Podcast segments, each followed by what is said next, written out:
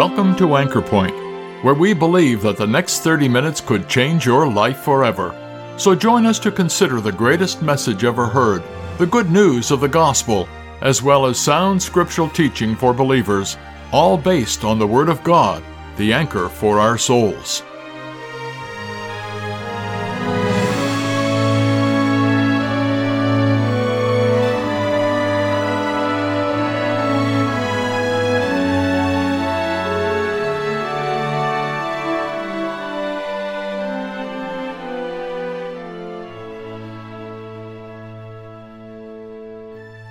You know, people get saved in some unlikely places. Today's broadcast is about how a hardened jailer received a new life at midnight, standing outside a dark dungeon. It was the last thing from his mind, no doubt, when he left his home for work that day. Just another day dealing with the worst of society criminals that would slit his throat if they had the chance. But there were two prisoners in the cells that day Paul and Silas but they had done nothing wrong. They were put there because they were preaching the good news of the gospel, and the people didn't want it. You know, God had his eye on this jailer long before that morning dawned. In fact, he had sent the preachers specifically to the jailer's hometown of Philippi. It was no accident that he came into contact with Paul and Silas that evening. No accident that he heard them sing praises to a God that he did not know. No accident that there was a tremendous earthquake that shook the prison to its foundations. He knew he was as good as dead if any of the criminals had escaped. But just as he pulled out his sword to end his life, a cry rang out, Do yourself no harm! Yes, God was right on time. That night, the jailer trusted Christ as his Savior, and his life was never the same again. What a marvelous story preserved in Holy Scripture for us. Today, speaker Stephen Harper goes over the various elements of this amazing event how God singles out sinners, how he speaks to sinners through the gospel, how he saves those who call out to him, and lastly, how he changes lives. Let's listen as Mr. Harper explains. Just a short reading tonight, please, from the book of the Acts and chapter 16. We'll begin reading at verse 25. And at midnight, Paul and Silas prayed and sang praises unto God, and the prisoners heard them. And suddenly there was a great earthquake, so that the foundations of the prison were shaken, and immediately all the doors were opened, and everyone's bands were loosed. And the keeper of the prison, awaking out of his sleep and seeing the prison doors open, he drew out his sword and would have killed himself, supposing that the prisoners had been fled.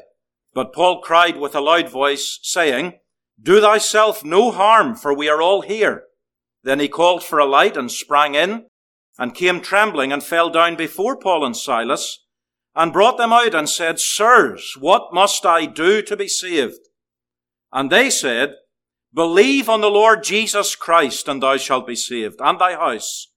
And they spake unto him the word of the Lord unto all that were in his house.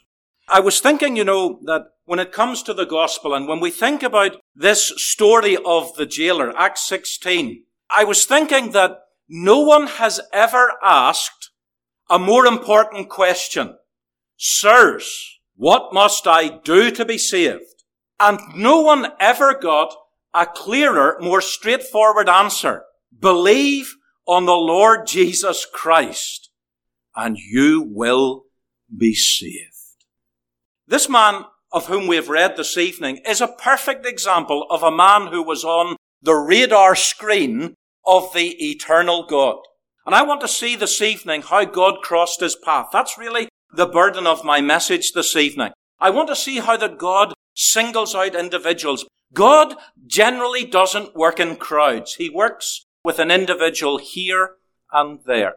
Just as he worked with this man on a very individual basis, and as I was thinking about this, and I was thinking today about the story of the jailer and how God dealt with him, I remembered the words of Elihu in the book of Job.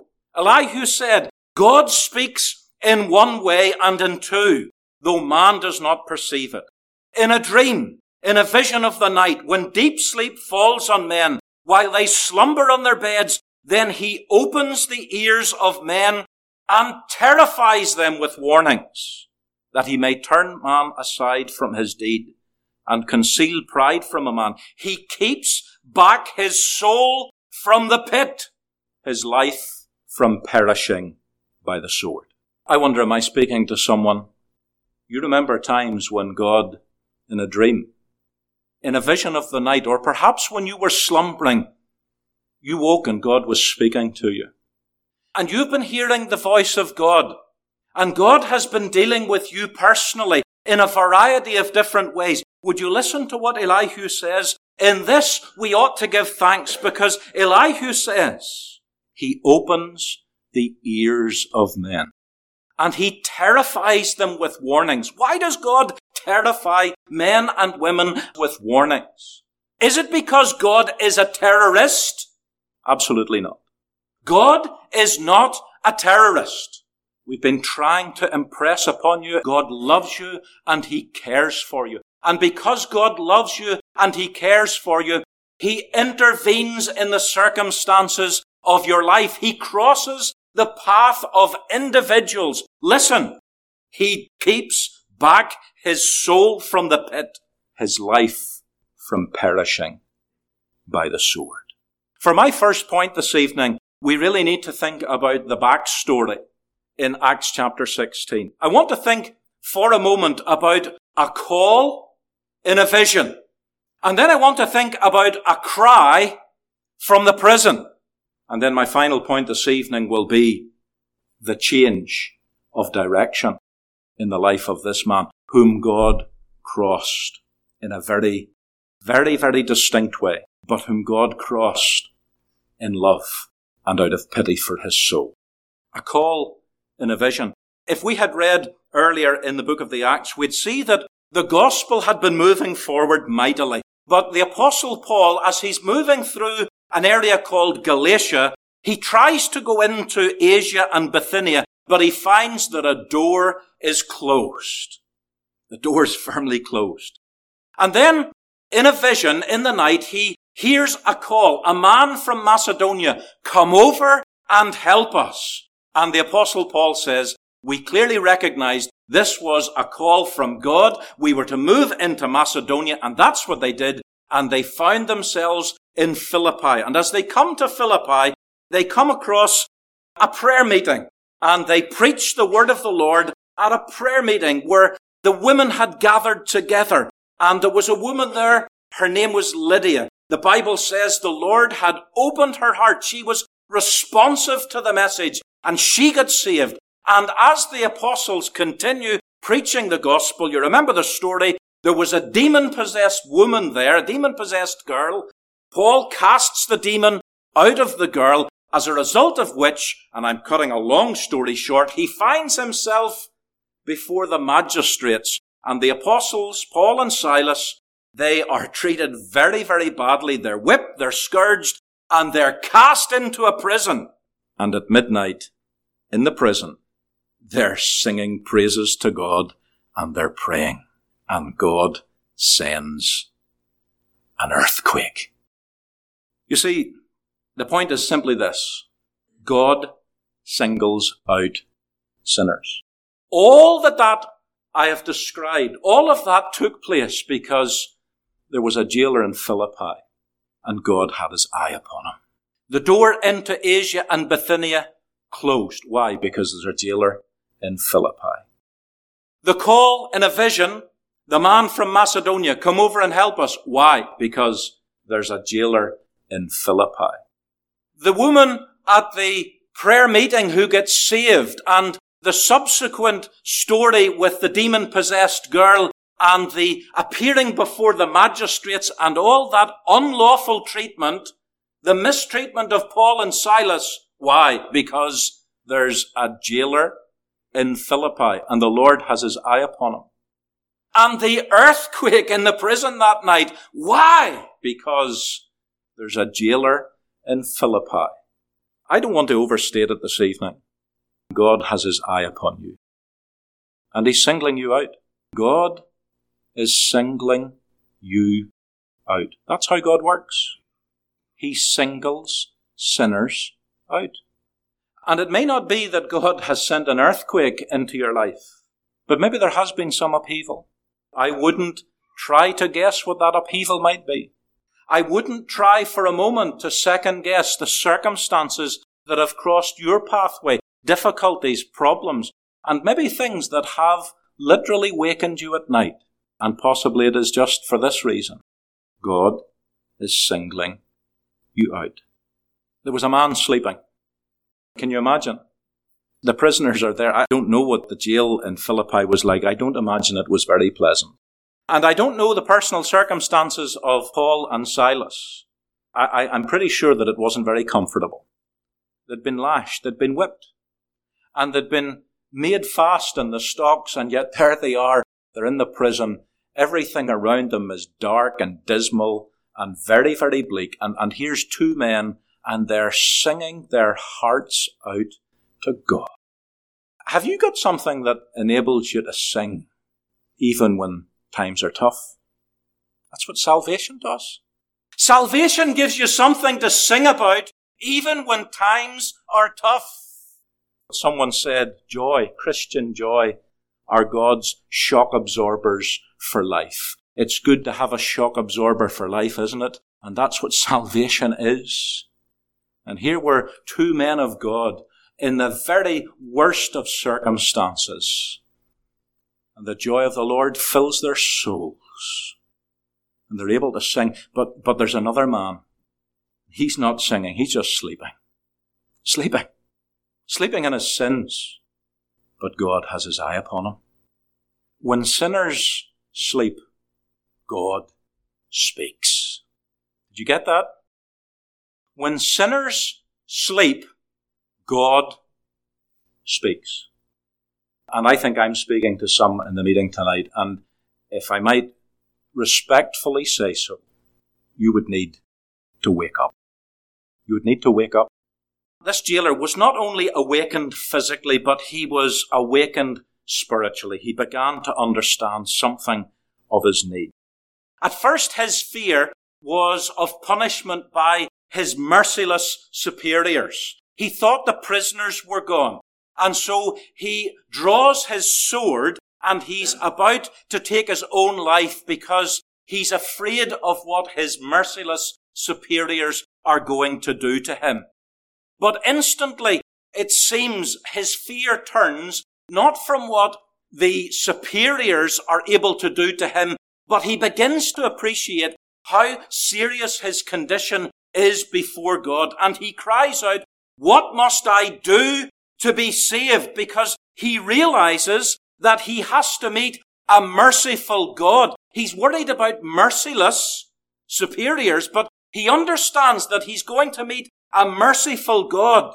And his question about salvation was undoubtedly because God had spared his life. He realized that God had the power to slay him, but God had kept him alive and that caused fear in his heart. He realized God is taking a dealing with me. And because God is taking a dealing with me, I need to waken up. And he cries out, what must I do to be saved?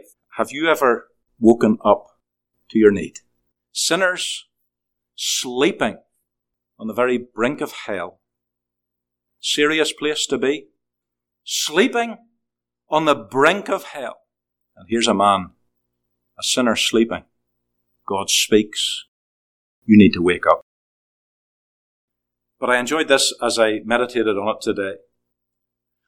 When sinners are shaken, God saves. When sinners sleep, God speaks. But when sinners are shaken, God saves because this man cries from the depths of his heart. He cries into the depths of the prison. His cry is simple. What must I do to be saved? And as we were reminded the other evening, likely in unison, the two apostles, Paul and Silas, they cry out a very simple, a very clear message. Believe on the Lord Jesus Christ and you will be saved. Believe on the Lord Jesus Christ and you will be saved. That is the message of the gospel. In the end of the day, you can crystallize it all down to these few words. What must I do to be saved? Believe on the Lord Jesus Christ and thou shalt be saved. No more important message. No more important question. No simpler, no clearer answer. Believe on the Lord Jesus Christ and thou shalt be saved. Our verse said they spoke the word of the Lord to him, the gospel to him and to his household. They would have spoken to him about the righteousness of God, reminding him about the serious penalty of sin. They would have spoken to him about the love of God. They would have told him about God's patience with sinners. Wasn't it good that God was patient with that jailer until that very moment and gave him yet another opportunity to repent? They would have spoken to him about the death of Christ, the payment for sin. We've been reminded about that this evening. The payment, the full payment that Christ made for sin upon the cross. They would have spoken to him, no doubt, as they preached the word of the Lord to him. They would have spoken to him about the resurrection of Christ. They would have told him, God gives those who trust in Christ power over sin. What must I do to be saved? Believe on the Lord Jesus Christ, and thou shalt be saved. They spoke to him about salvation, the forgiveness and cleansing that there is through faith in his name. When sinners sleep, God speaks. When sinners shake when they tremble, God saves. I want to ask the question again. Has God been speaking to you? In a dream? In a vision of the night? In circumstances and difficulties in life? It's good that God pursues sinners. Sometimes He pursues them through ill health. Sometimes He pursues them through bereavement. Sometimes He pursues them whenever things get difficult in the workplace and maybe through the loss of a job Sometimes he pursues them through family difficulties in different ways. God crosses the paths of individuals and his intention is always this, to keep back their soul from the pit. To keep back his life from perishing by the sword. And if God has been speaking to you, if you have been hearing his voice, waken up waken up. And if God has aroused your attention this evening, and if there is that fear within your soul, the fear of being lost for all eternity, would you from your heart cry out, What must I do to be saved? Would you hear the answer? It's a simple answer. I can't make it any simpler than this. Believe on the Lord Jesus Christ. And thou shalt be saved. No doubt about it. No doubt about it. In those circumstances, a man with his sword drawn, ready to take his own life. There wasn't time for a great exposition. There was only time for the life-giving words. And this was all he needed. And this is all you need. Believe on the Lord Jesus Christ, and thou shalt be saved. Would you trust Him? Would you trust the Lord Jesus Christ? He's the only one who's able. He's the only one who's ready to save. He gave His life upon the cross in order to save you. Would you not trust Him this evening? A call in a vision, come over and help us. That changed the whole of the apostles' plans and it brought these two men right to where a jailer in Philippi needed to hear the gospel. A cry from the prison, What must I do to be saved? And they said, Believe on the Lord Jesus Christ and thou shalt be saved. Then there's the change of direction in the man's life. God saves sinners. God singles out sinners. God speaks to sinners, but God saves sinners. Praise his name. God saved this man. What a change. Salvation makes a change. Salvation never disappoints. The salvation of God never lets you down because God never lets you down. And it makes such a change. It tells us he believed. He believed in Christ for salvation. He was once faithless, but now he believes. He rejoiced. He was once fearful, but now he's rejoicing in Christ's forgiveness. It tells us how that he cared. This man that had been so callous and indifferent. When bleeding men were put into his charge, he just made them fast in the stocks. And now the same man is washing their wounds. That's what salvation does. It gives you a care in your heart. The scriptures speak about the love of God which is shed abroad in our hearts. What a wonderful thing the love of God is. It turns callous sinners into those that care. It's a lovely thing. Salvation's a beautiful thing. And it turns wretched sinners into beautiful people for the praise of God's glory. And he obeyed. He obeyed because that very same night he obeyed Christ and his command to be baptized. Salvation's real. Makes a change. Has God been singling you out? Has God been speaking? Is God trying to get your attention? God's trying to get your attention.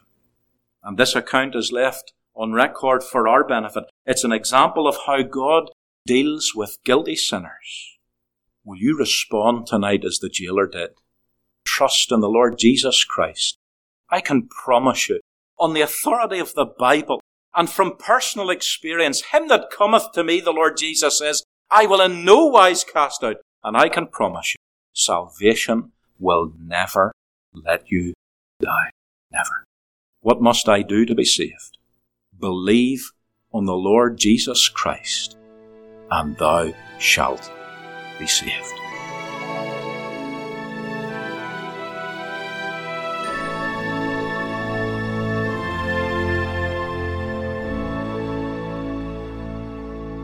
Well, has any of this ever happened to you? I don't mean have you ever been a prison guard or had a building collapse around you. I mean, have you ever had circumstances in your life rearranged in such a way that you were made to think of your soul's salvation? Maybe this story has awakened you to your great need as well. Well, the answer for you today is exactly the same as that which was given to the Philippian jailer. Believe on the Lord Jesus Christ, and you will be saved. If this or any of our Bible messages here at Anchor Point has made you aware of God's interest in you, or if you'd like some literature or a visit that would help you understand these important truths, why don't you drop us a line at anchorpointradio at gmail.com. We'd love to hear from you. We're glad you were able to join us at Anchor Point today. Anchor Point is sponsored by believers in Christ who are meeting at various gospel halls.